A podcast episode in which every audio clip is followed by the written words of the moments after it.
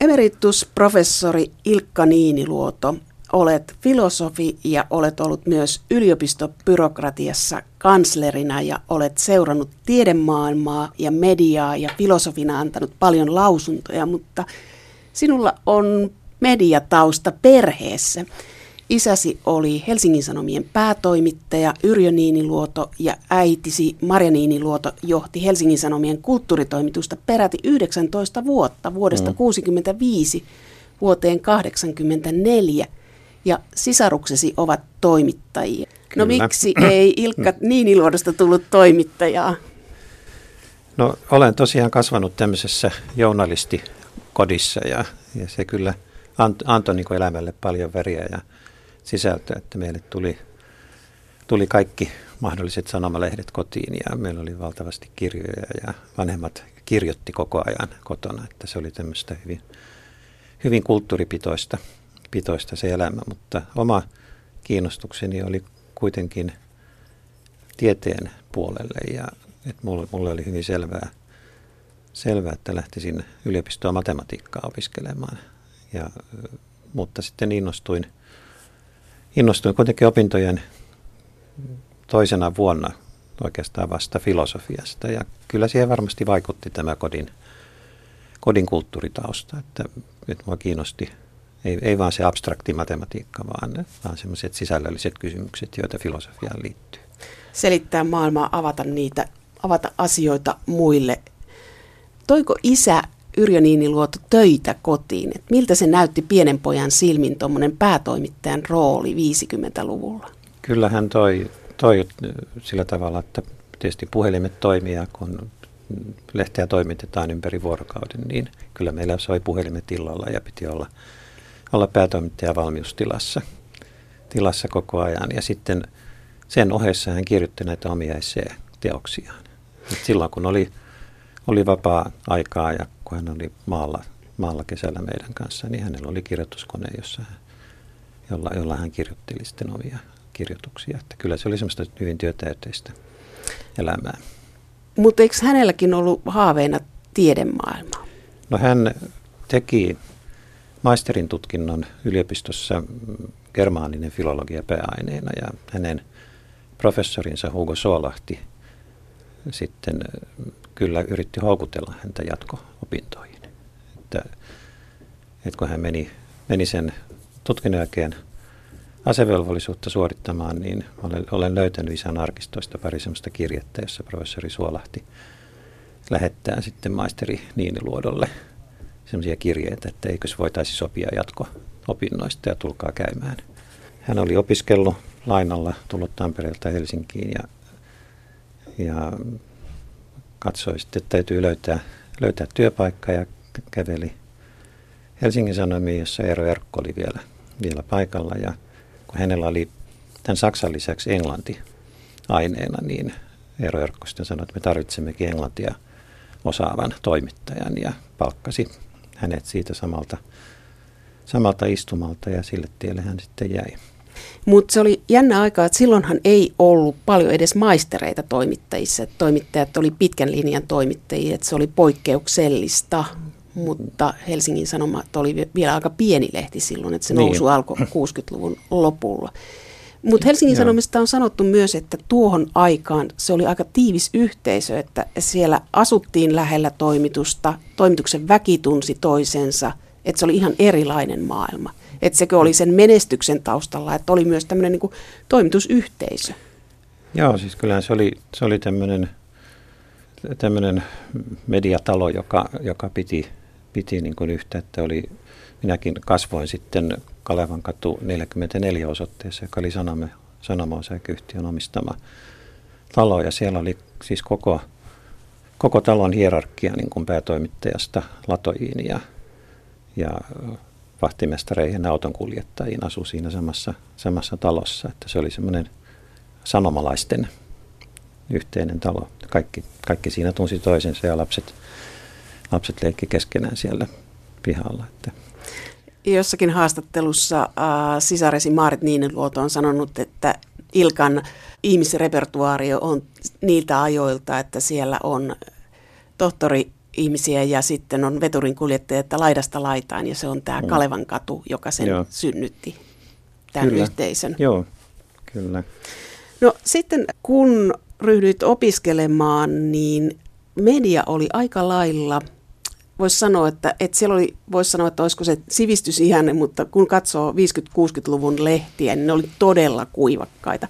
Kun katsoo mm. y- Yleisradion ohjelmistotarjontaa, niin sekin on aika lailla vakavaa ja siellä on tämmöinen näin valistusote, joka on vähän ylhäältä alaspäin katsovaa ja nuorisokulttuuria ei ollut juurikaan, että sinun sukupolvesi mm. on se, joka on nuorisokulttuurin myötä kasvanut, että se ei ollut sallittu, että viihde ei paljon vilahtanut lehdissä. Joo, no tietysti lapsuudesta muistaa nämä Markus Sedän lastentunnit ja, ja radion tämmöiset jännityssarjat ja kuunnelmat, joita, joita kuunneltiin, kun ei ollut televisiota vielä, vielä silloin 50-luvulla. Radio oli niin kuin tärkeässä roolissa, että sieltä kuunneltiin niin kuin asiaohjelmia. Joo, no kyllähän silloin 50-luvulla tuli sitten tämä nuoren, nuorisokulttuurin nousu, tuli, tuli niin kuin rock-musiikki ja, ja niin kuin uudenlaiset tavat sitten nuoret alkoi järjestää itse, itse tilaisuuksia. Mä olin itse teinikunnan puheenjohtaja ja järjestin koulu, koulubileitä sitten täällä, täällä Helsingissä ja, ja sitten alkoi se yhteiskunnallinen herääminen siinä 60-luvun aikoihin, että kyllä maailma muuttui, muuttui hyvin, hyvin nopeasti, mutta kyllä televisio vaikutti, vaikutti paljon. Ja, ja sittenhän tuli tämmöinen se tuli kyllä myöhemmin tämmöinen postmoderni ajatus, että ei ole mitään eroa, eroa vakavien ja viihteellisten asioiden välillä tai faktan ja fiktion välillä. Eikö se sijoitu 80 No se tulee vasta 80-luvulla, että silloin kyllä. muuttui niin suomalaisen median tyyli tai agenda, että sitä ennen suomettumisen aika 70-luvulla ja tämmöinen vakavuus, että sitten presidentti vaihtui, mutta se ei ollut pelkästään presidentin vaihtumisesta mm. kiinni, vaan poliitikkoihin alettiin suhtautua eri tavalla. Mutta myös tiedemaailmaan tuli tämmöinen julkisuus ja yksi hahmo ylitse muiden 80-luvulla oli Esa Saarinen, filosofi, mm. joka tuli julkisuuteen. Itse olet filosofi. Miltä se tuntui, kun Saarisesta tuli mediahahmo? Joo, no sehän oli semmoista aikaa, että siis vuonna 80 mm, aloitettiin itse asiassa tämmöinen tiedelehtien toimittaminen, että silloin vuonna 80 toimitettiin ensimmäinen Tiede 2000-lehden numero, jossa itse kirjoitin, kirjoitin tieteen tuntomerkeistä. Ja siinä taustahahmona oli, oli Lauri Sakseen, joka organisoi tätä uuden, uuden mallista tiedeviestintää. Ja siihen liittyi sitten tieteenpäivien käynnistäminen ja tiedekeskus Eureka 89 ja et silloin niin tiedeyhteisö heräsi siihen, että täytyy myös tieteen tuloksia saattaa entistä paremmin niin kuin yleisön, yleisön saataville. Mut si, mutta siinä samalla sitten syntyi tämmöisiä mediajulkkiksia, niin kuin hyvä ystäväni Esa Saarinen, että mähän olin silloin itse nuori professori ja Esa oli mun assistentti. Ja me tehtiin paljon, paljon niin kuin yhdessä, yhdessä niin kuin tiimityötä ja nostettiin sitä filosofian suosiota Helsingin yliopistossa. Esa sitten oli hyvin taitava siinä, että hän käytti, käytti näitä median uusia, uusia muotoja hyväkseen, että hänestä tuli punktohtori ja media kirjoitti hänestä hyvin, hyvin innostuneesti erilaisia juttuja, mutta sehän herätti myös ärtymystä. Missä se Sitten, herätti? No se herätti niin kuin joidenkin kollegojen piirissä ja ehkä siinä yliopiston vanhassa, vanhassa ajattelutavassa niin kuin katsottiin, että hän on niin kuin liikaa, liikaa esillä. Oliko se se viihteellinen vai eikö hän ollut liia, li, riittävän tieteellinen vai mikä siinä oli? No hänellä oli kyllä tiukka tieteellinen koulutus. Että hän oli Jaakko, Jaakko Hintikan ryhmässä ja teki, teki niin kuin tiukkaa akateemista filosofiaa, mutta että näissä ulostuloissaan sitten punktohtorina, niin siinä, siinähän kyllä, kyllä niin kuin otti esiin semmoisia uusia aiheita. Hän kirjoitti Sartresta kirjan ja, ja, ja sitten semmoisia lennokkaita esseitä ja se nyt vähän ehkä muilla, muillakin tieteenaloilla sitten herätti ärtymystä, että filosofit ovat tämmöisiä kaikkien asioiden asiantuntijoita. Mutta eivätkö siellä, he ole?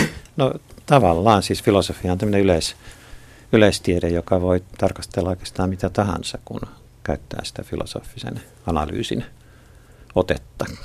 Mutta toisaalta eikö filosofian laitos hyötynyt myös tästä julkisuudesta? Kyllä, siis me, me olimme jossakin vaiheessa varmaan yliopiston tehokkain laitos, että me houkuttelimme hyvin paljon uusia opiskelijoita ja sivuaineopiskelijoita, jotka sitten siirtyi tekemään tutkintoa teoreettiseen filosofiaan nimenomaan. Sillä oli varmasti koko Helsingin yliopiston humanistiseen mm. tiedekuntaan mm. vaikutusta, että Esa Saarisen luennot veti, luentos oli täyteen. Kyllä. Mutta mikä, mikä sitten on tämä filosofin rooli julkisuudessa? Tällä hetkellä tuntuu, että ei ole asiaa, jota ei filosofilta voitaisi kysyä. No kyllä, kyllä filosofilta voi kysyä oikeastaan kaikkea. Tässä, tässähän meidän esikuva nyt Esa, nuoren Esa Saarisen rinnalla oli, olivat vanhemmat akateemikot Jori Henrik von Fricht ja Oiva Ketonen, jotka molemmat oli hyvin aktiivisia julkisuudessa ja ottivat kantaa ajankohtaisiin asioihin. Me olemme juuri, juuri tällä viikolla avanneet von Frichtin satavuotisnäyttelyn, jonka nimenä on hänen yhden kirjansa mukaan ajatus ja julistus, joka kuvaa semmoista kaksijakoisuutta, että filosofi voi tehdä, tehdä hyvin tiukkaa eksaktia omaa tutkimustyötä logiikan ja analyyttisen filosofian alalla, mutta sitten samalla olla kantaa ottava yhteiskunnallinen keskustelija. Yliopistomaailman tehtävä on tutkimus, opetus ja yhteiskunnallinen vaikuttavuus ja, ja opettajilla ja tutkijoilla on velvollisuus olla keskustelijoita, mutta eikö Ilkka niin luoto koskaan kyllästytä, kun me toimittajat aina kysytään arvoista tai onnellisuudesta? Eikö koskaan tule sellaista olla, että nyt en kyllä jaksa selittää? No ne teemat on vähän vaihdelleet kyllä, kyllä vuosien varrella. Että muistan, että 90-luvulla erityisesti olin, olin hyvin monta kertaa puhumassa arvojen muutoksesta ja arvojen kehityksestä. Että se oli hyvin suosittu, suosittu teema silloin – kun tulivat nämä 90-luvun lama vuodet. No sitten poliitikot ovat myös tarvinneet filosofeja. 93 nuori pääministeri Esko Aho pyysi johtamaan työryhmää. Kartotettiin Suomen mm. he- henkistä mm. tilaa. Miten tämä otettiin julkisuudessa? Mitä siinä tapahtui? Niin, se oli, se oli kesällä elokuussa 1993, kun sain, sain tämmöisen pyynnön, pyynnön pääministeri Aholta ja ja to, tosiaan itse, itse pidin sitä niin kuin hyvänä aloitteena, koska siis Suomi oli laman pohjalla. Elettiin hyvin ankeata aikaa ja puhuttiin vaan rahasta.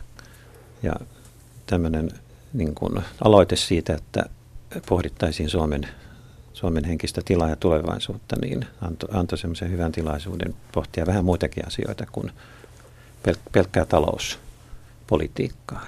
Että semmoisia niin kuin juuri näitä arvo, arvokysymyksiä ja kulttuurin merkitystä ja, ja yhteiskunnan dynamiikkaa vähän, vähän laajemmalta pohjalta kuin pelkän, pelkän talouselämän kannalta, mutta, mutta media oli kyllä aika, aika tyrmistynyt tästä.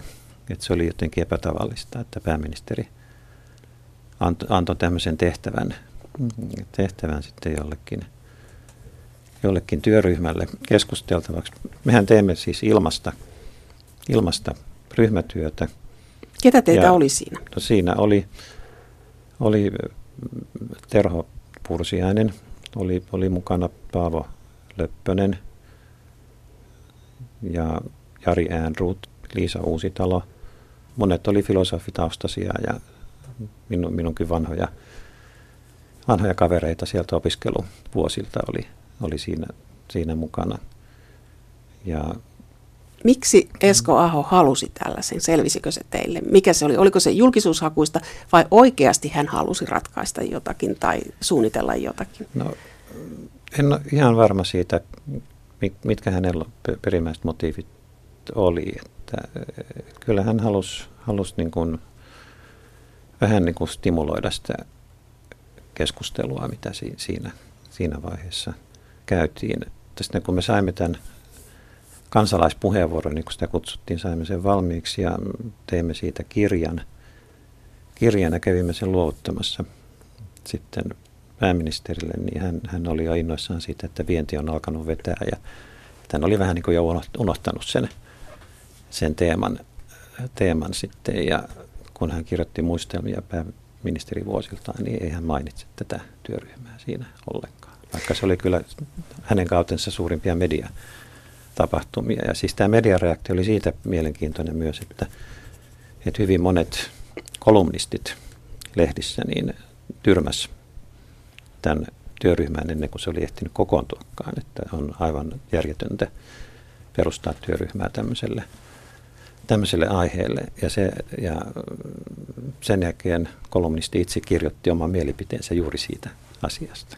Et siinä oli vähän semmoinen taistelu, taistelu siitä, että kuka saa sanoa Suomen tilasta jotakin. Että on, onko se niin kuin median ja toimittajan hallussa vai sitten tämmöinen vähän akateemisempi.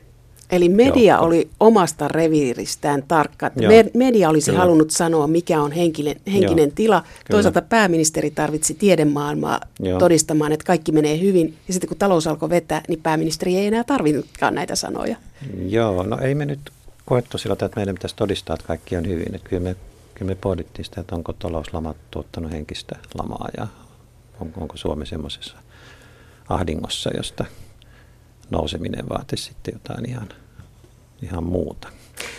Filosofi emeritusprofessori Ilkka Niiniluoto, oletko katsonut sitä 93 tehtyä paperia myöhemmin, että miltä se näyttää tänä päivänä? Toimisiko se tänä päivänä, kun Suomi rypöö lamassa? Kyllä siinä paljon yhtymäkohtia on, että kyllä sitä on tullut katsottua. Siis me tällä, tällä samalla porukallahan me teimme sitten – muutamaa vuotta myöhemmin Suomen, tai siis Euroopan henkinen tila ja tulevaisuuskirjan ja sitten vuosituhannen vaihteessa maailman henkinen tila ja tulevaisuuskirjan ja sitten vielä, vielä uuden semmoisen Suomen henkistä tilaa tarkastelevan kirjan tarkemmin katsoen otsikolla. Että kyllä me, me niin jatkoimme keskenämme tätä yhteydenpitoa ja pohdiskelua ja teimme, teimme itse asiassa useita kirjoja siitä samasta. Se 90-luvun lamahan, tietysti siinä oli samoja piirteitä kuin nytkin, mutta että silloin, silloin sitä käsiteltiin poliittisesti eri tavalla. Että Suomen annettiin pudota, pudota hyvin nopeasti ja syvälle. Työttömyys räjähti, räjähti ja ö, yrityksiä meni, meni nopeasti konkurssiin, mutta sitten taas Suomi nousi nyt aika nopeasti – jaloilleen. Et silloin panostettiin tutkimukseen toisin kuin tällä hetkellä, kun leikataan, leikataan yliopisto- ja tutkimusrahoja. Nokia nousi, Suomi liittyi Euroopan unioniin. Et siinä sitten lähti aika, aika nopeasti se nousu, nousu liikkeelle. Että tämä nykyinen lama on jotenkin erilainen, kun tämä on kestänyt, kestänyt niin toivottoman kauan. No sitten filosofia tarvittiin myöskin vuosia myöhemmin. Jyrki Katainen tilasi Pekka Himaselta mm. paperin tai tämmöisen kartotuksen, tai miksi sitä sanoisi, miltä se vaikutti tämä Himasen kartoitus, Ilkka Niiniluoto? Olet Himasen opettaja. Joo, olen, olen Himasen opettaja ja seurasin kyllä sitä työtä, että siinähän sitten taas media nosti, nosti kohun siitä, että miten tämä hanke oli tilattu ja, ja rahoitettu. Että se, se oli ehkä se suurin keskusteluaihe. Että sitten varjoa jäi se, mitä Himanen raportissaan sanoi. Ja siis hänellähän oli semmoinen hyvin, hyvin niin kuin kannustava näkemys siitä, että miten, miten Suomi voisi lähteä nousuun semmoisella ihmisarvoisella ja toisia tukevalla ja luovuutta tukevalla toiminnalla. Mutta oliko se Et tieteellisesti se, pätevä? Oli semmoista ihan, ihan, ihan siis ihan, ihan hyvä – hyvä tavoitteeltaan, että kuinka, kuinka hyvä se oli sitten poliittisena toimintaohjelmana, niin se, sitä on ehkä vaikea sanoa. Ja nyt nämä maailman myllerrykset ei, eivät ole sitten toteuttaneet ollenkaan sen tapaisia asioita, joita, joita Himasen raportissa suositeltiin. Ja hänellähän oli sitten taustalla tämä Manuel Castelsin ja muiden kansainvälisten tutkijoiden ryhmä, joiden kanssa hän, hän sitä työtä työtä teki. Että, mutta siinäkin kyllä, kyllä mun nähdäkseni se asia hukkui sitten siihen kohuun siitä siitä niin kuin järjestelyistä, mitkä liittyy tähän, tähän tilaukseen. Te ette saaneet 93 rahaa, mutta 2000-luvulla Pekka Himanen sai kohtuullisen hyvän palkkion. Kävikö kaden no. mielessä, kun kuuli rahasummat? No ei nyt henkilökohtaisesti. Kyllä me teimme silloin 90-luvulla sitä ihan, ihan niin kuin pyytettömästi, että se oli, se oli semmoinen haaste, joka, joka vaan otettiin, otettiin vastaan. Ja sitten jos vertaa tämmöiseen tutkimus, varsinaiseen tutkimusrahoitukseen, joita nykyään myönnetään sitten tutkimusryhmille, niin ei se siihen verrattuna kovin suuri ollut, jos katsoo sitä Imasen organisoimaa ryhmää, joka siellä oli takana. Kiinnostus tiedemaailmaa kohtaan mediassa on kasvanut ja tiedettä seurataan enemmän kuin koskaan aikaisemmin. Kun katsoo mediayhtiöiden sivustoja, niin siellä on tiedejuttuja paljon ja se kiinnostaa suurta yleisöä.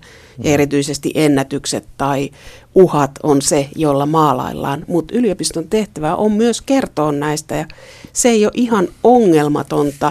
Jo 2010 Ilkka Niiniluoto kirjoitit siitä, että maahamme on juurtunut kiusallinen kielteisyyden kierre ja totesit siinä, että tutkijoihin ko- kohdistuu uhka. Ja tästä on jo mm. kuusi vuotta, kun kirjoitit sen jutun. Tiedon julkistamisen neuvottelukunta teetti selvityksen viime syksynä, ja nyt tästä on alettu puhua enemmän.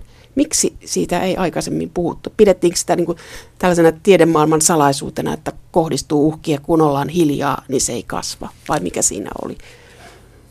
Luulisin, että tämä on ilmiön aika uusi.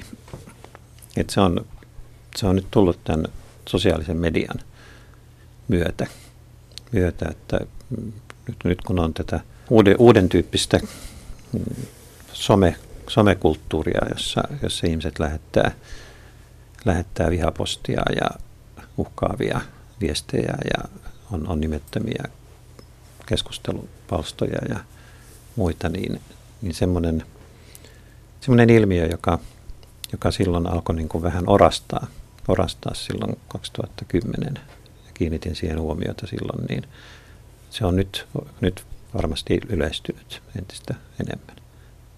Et sitä en oikein tiedä, olisiko sitä aikaisemmin, aikaisemmin ollut sillä tavalla havaittavissa.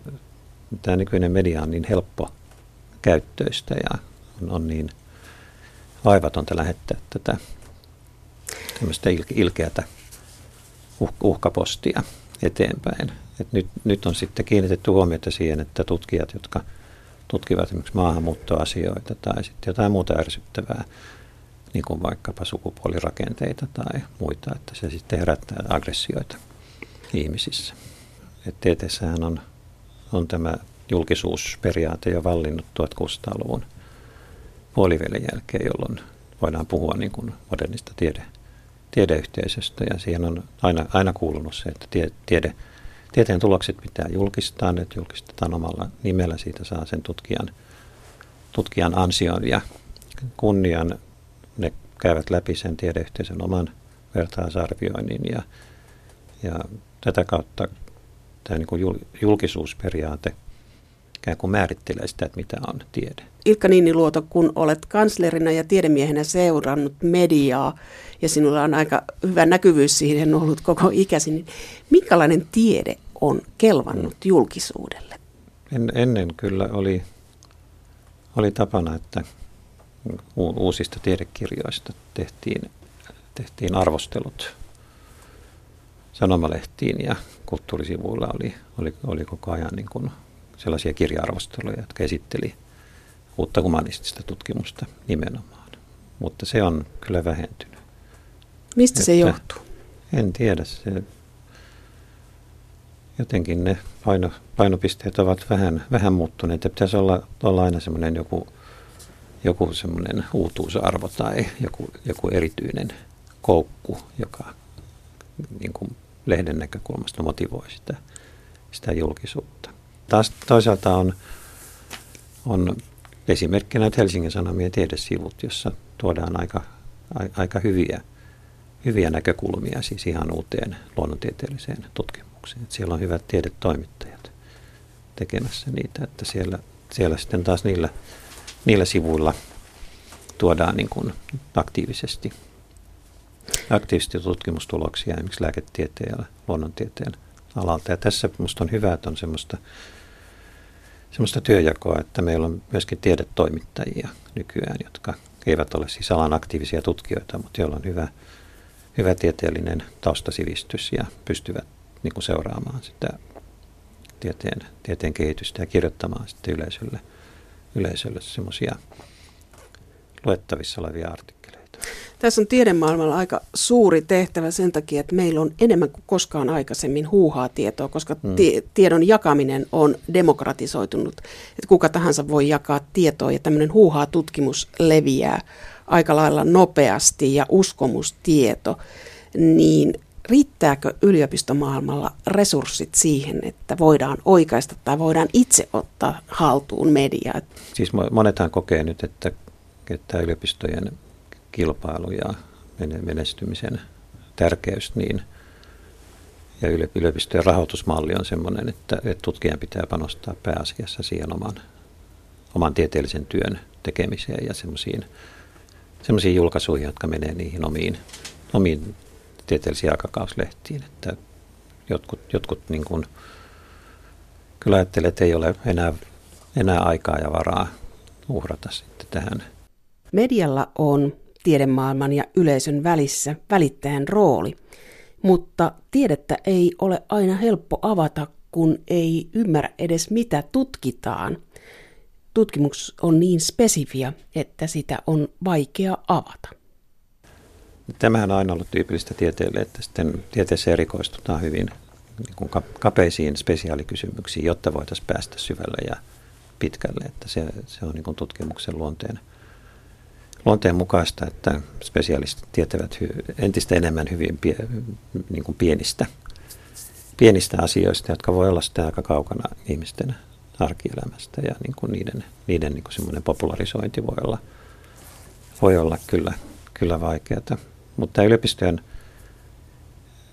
välinen rahajakomalli nykyisin, niin siinä, siinähän luokitellaan niin sanotun julkaisufoorumin mukaisesti sitten julkaisuja sen mukaan, minkä, minkälaisella kanavalla ne ovat ilmestyneet. Ja siellä on sitten mukana semmoisella hyvin pienellä painolla myöskin tämmöiset muut julkaisut, niin kuin sanomalehtikirjoitukset ja ja populaarikirjoitukset. Et niillä on sellainen pieni, pieni siivu siellä mukana ja musta se on ihan hyvä, koska se osoittaa, että myöskin tätä yliopistojen yhteiskunnallista vaikuttavuutta halutaan niin kuin ainakin jonkin verran tukea.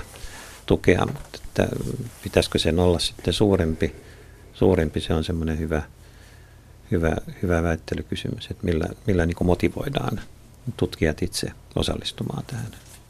Päättäjät tarvitsevat tutkittua tietoa, mutta siirtyykö tutkimustieto päättäjille median kautta?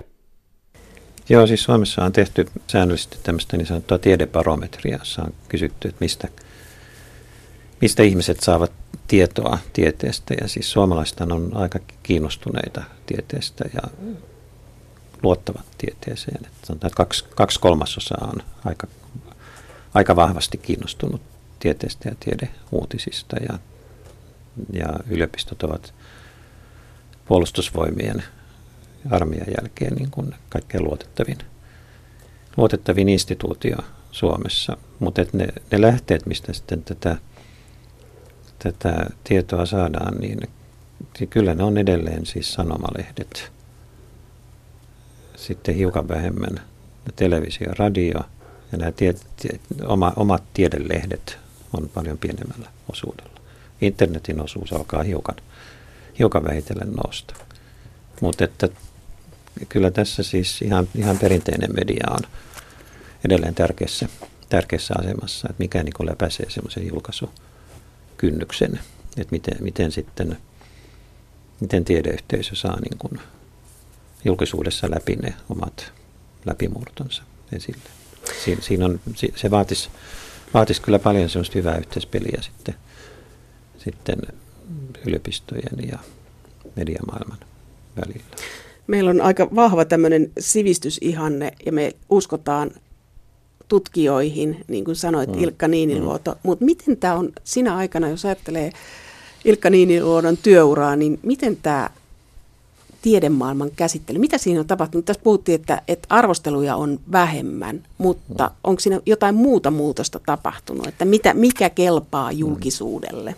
Joo, on, on semmoinen, semmoinen muutos, että, että kun on aika, aika paljon semmoisia aiheita, jossa,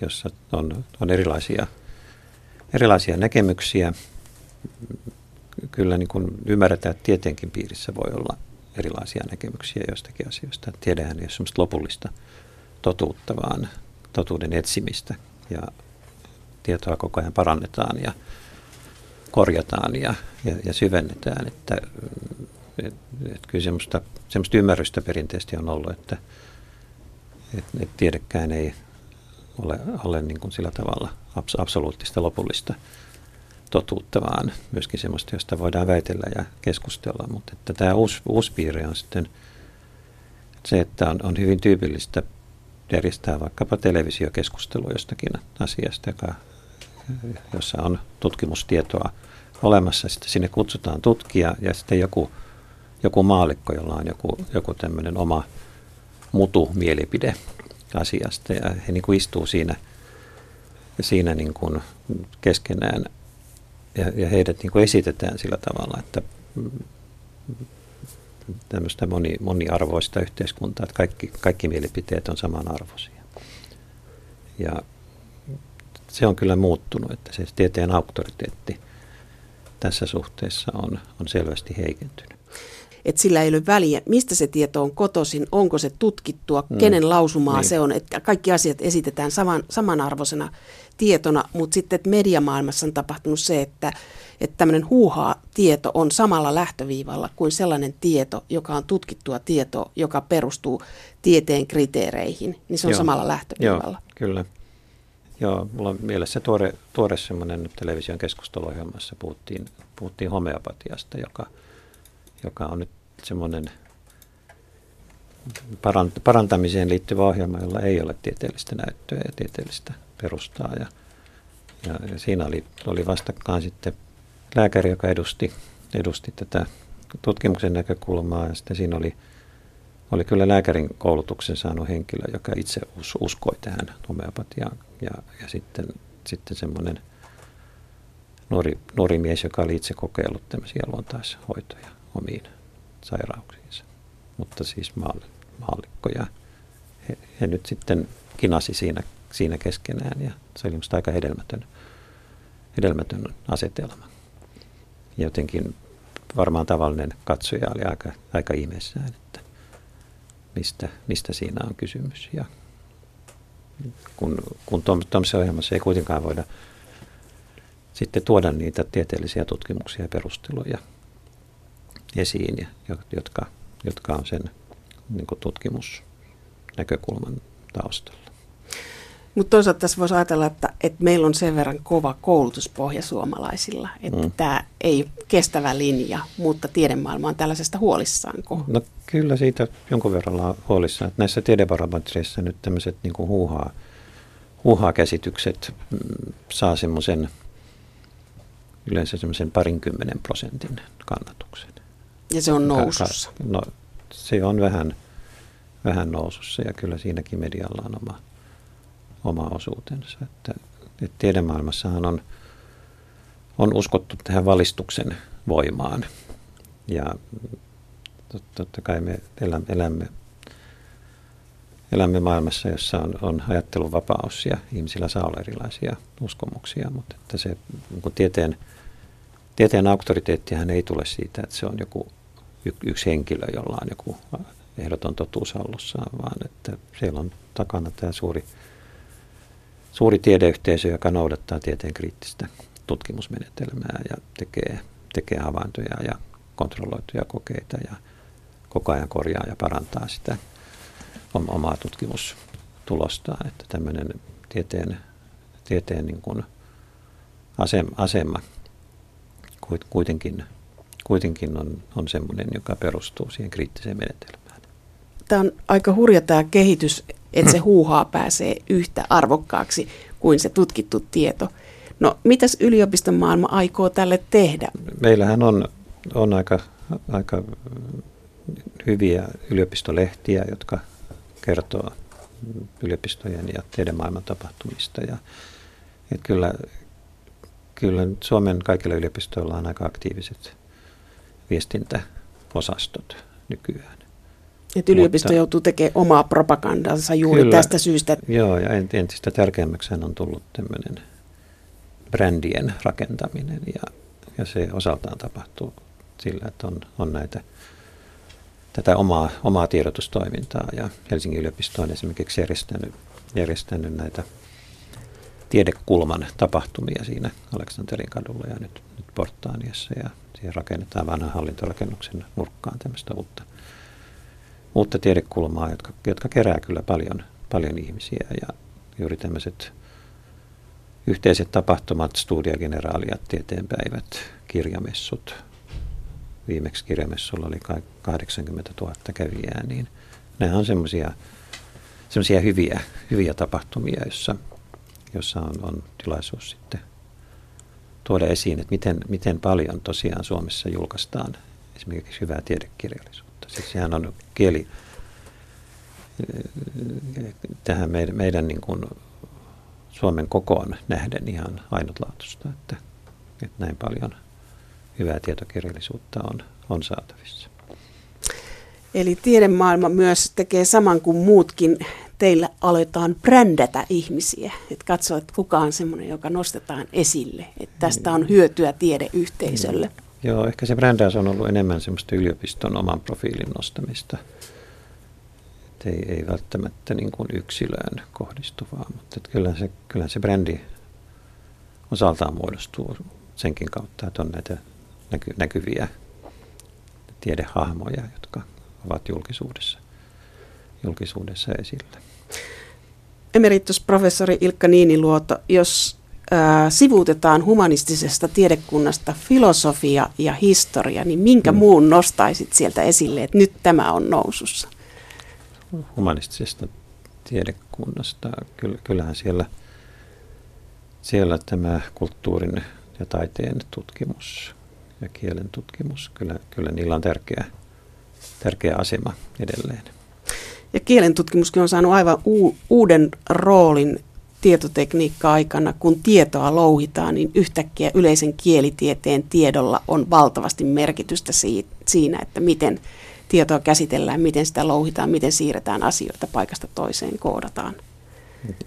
Joo, siis tämmöinen tämä uusi uusi tietotekniikka, joka, joka on sitten heijastuksena niin kuin nostanut esiin myöskin vähän ongelmallisia toimintamalleja, niin kuin jotkut sosiaalisen median muodot, niin sehän on kuitenkin valtava mahdollisuus. että se, se antaa, antaa tälle niin sanottulle avoimelle tieteelle ihan uudet, uudet välineet, että meidän aikamme iskusanahan on, on niin kuin tiedon avoin saatavuus. Ja se, että entistä enemmän julkaistaan sillä tavalla, että, että tutkimuksen tulokset on, on, on kaikkien vapaasti luettavissa verkosta. Ja se, on, se on myöskin sellainen kustannuspoliittinen haaste, että kun meillä tieteelliset seurat on perinteellisesti julkaissut lehtiä, niin miten he ylläpitävät talouttaan. Että tämä on ollut vähän protesti näitä suuria suuria kustannusyhtiöitä maailmalla vastaan, jotka kerää valtavia voittoja sitten siitä, että ne julkaisee näitä tiede, tiedelehtiä. Mutta sinänsä tämä, tämä niin ohjelmana Open Access, avoin, avoin saatavuus sekä tieteellisille artikkeleille että sitten tieteellisille aineistoille, niin tämä on, avaa niin kuin ihan, ihan uudet mahdollisuudet myöskin tämän ajan tasalla olevan tieteellisen tiedon levittämiseen tämä on tässä niin aihetta optimismiin yliopistojen piirissä. Tämä on hyvä näkymä, mutta kyse on myös siitä, että miten suuri yleisö, tai jos halutaan suurta yleisöä, niin miten se, miten se löytää nämä asiat ja reitit ja polut, mm. että kertoa, että mitä on saatavissa. Mutta kuinka paljon ei yliopistomaailman ulkopuolelta tulevat ihmiset käy näissä tietokannoissa, vai onko se vaan tutkijayhteisölle nämä tieteelliset artikkelit, tutkimukset? Liikkuuko siellä no, tavallinen kansa? Joo, no tällä, siis kirjastolaitos on meillä perinteisesti se niin kuin avoin, avoin kanava, jolla, jolla kirjallisuutta voidaan jakaa kaikille kiinnostuneille. Ja Suomessahan kirjastojen käyttö on myöskin erittäin korkealla, korkealla käyttöasteella, että se on ollut se hyvä muoto. Ja kyllä kirjaston käyttäjät oppii myöskin sen, että, että verkosta voidaan hakea, hakea tietoja. Et edelleen aika monet, monet näistä niin kuin varsinaista tieteellisistä sarjoista ovat sellaisia, että ne, ne ovat sillä tavalla suljettuja, että pitää olla ne yliopiston käyttötunnukset, jotta niiden lukemiseen pääsisi verkosta, mutta kyllä niitäkin voi, voi kirjastossa käydä, käydä lukemassa. Että semmoinen, semmoinen ongelma kyllä syntyy, että kun tämä informaatioräjähdys on niin valtava, että miten sitä tietoa sitten etsitään ja louhitaan. Ja me ollaan siinä aika paljon näiden hakujärjestelmien, niin kuin Googlen, armoilla. Google on erittäin, erittäin hyvä ja tehokas, se on ihan uskomatonta, kun 90-luvun alussa ei voinut kuvitellakaan, että, että niin helposti pystyisi klikkaamalla löytämään kaikkea mahdollista informaatiota, mutta Googlella on se oma tapa tarjota etusivulle sitten tiettyjä, tiettyjä tekstejä ja se, että sieltä sitten joku jaksaisi etsiä, etsiä vähän syvemmältä tai sitten terävimmillä hakusanoilla niitä, niitä tietoja. Että se, on se on myöskin semmoista oppimis, oppimisprosessia, että ihmisillä, ihmisillä pitäisi sitten olla. olla. Mutta hakukone ei halua yllättää meitä. Hakukonehan antaa sitä, mitä me olemme hakeneet. Et jos olet käynyt jossain mm. sivulla, niin se rekisteröi sen ja antaa seuraavaksi ensisijaisesti sen tyylisen tiedon, mitä olet aikaisemmin hakenut. Joo, se on, se on, se, niin se on ovelaa siinä, että, että se hakukone voi oppia, oppia sen käyttäjän, käyttäjän profiilia ja, ja sitten tulee vähemmän yllätyksiä. Että, että vanha, vanha kirjaston hän oppi semmoisen, että kun, kun kävelee, kävelee kirjastojen hyllyissä ja niin kuin vähän satunnaisestikin poimii sieltä jotakin, niin voi löytää aivan yllättäviä jännittäviä juttuja. Ihan samaan tapaan kuin kirjakaupassa, että sieltä voi löytää kirjan, jonka olemassaolo ei tiennyt aikaisemmin. Ja tässä, tässä suhteessa niin tieto, tietoverkoista tietoa etsivän, niin hänellä pitää olla kyllä semmoista, siis semmoista uteliaisuutta, mutta myöskin hyvä yleissivistys, koska kaikki, kaikki mitä sieltä löytyy, niin ei ole totta. Et pitää niin kuin myöskin pystyä kriittisesti arvioimaan sitä informaatiota, mikä, mikä sieltä löytyy. Informaatiota on, mutta tie, tiedon saanti voikin olla sitten jo vaikeampaa. Mutta jos palataan vielä tähän mediaan, niin emeritusprofessori Ilkka Niiniluoto, millainen olet itse median kuluttajana? No seuraan kyllä, sanoin, että useita sanomalehtiä ja, ja myöskin televisio, radio, uutisia ja olen, olen vanha niin sanottu filmihullu. Opiskelija vaikka katsoi hyvin paljon, paljon elokuvia ja se on nyt jäänyt kyllä vähemmälle, mutta että televisiosta sitten voi, voin kyllä katsoa sellaisia hyviä, hyviä rikossarjoja. Ja mikä yllätti minut, jos tieto pitää paikkansa, olet suuri formulan ystävä. No se on ehkä vähän liottelua, mutta että kyllä mä katson eri, eri lajien urheilukilpailuja. Että viimeksi katsoin ampumahiihdon hiihdon maailmanmestaruuskisoja. Että semmoinen, semmoinen hy, hyvä urheilutapahtuma, johon liittyy niin kuin jännitystä, niin voi olla semmoista hyvää, hyvää viihteellistä sen lomassa, että tekee sitten jotain omaa, omaa tutkimus- ja kirjoitustyötä. Että elämässä pitää olla vähän semmoista vaihteluakin.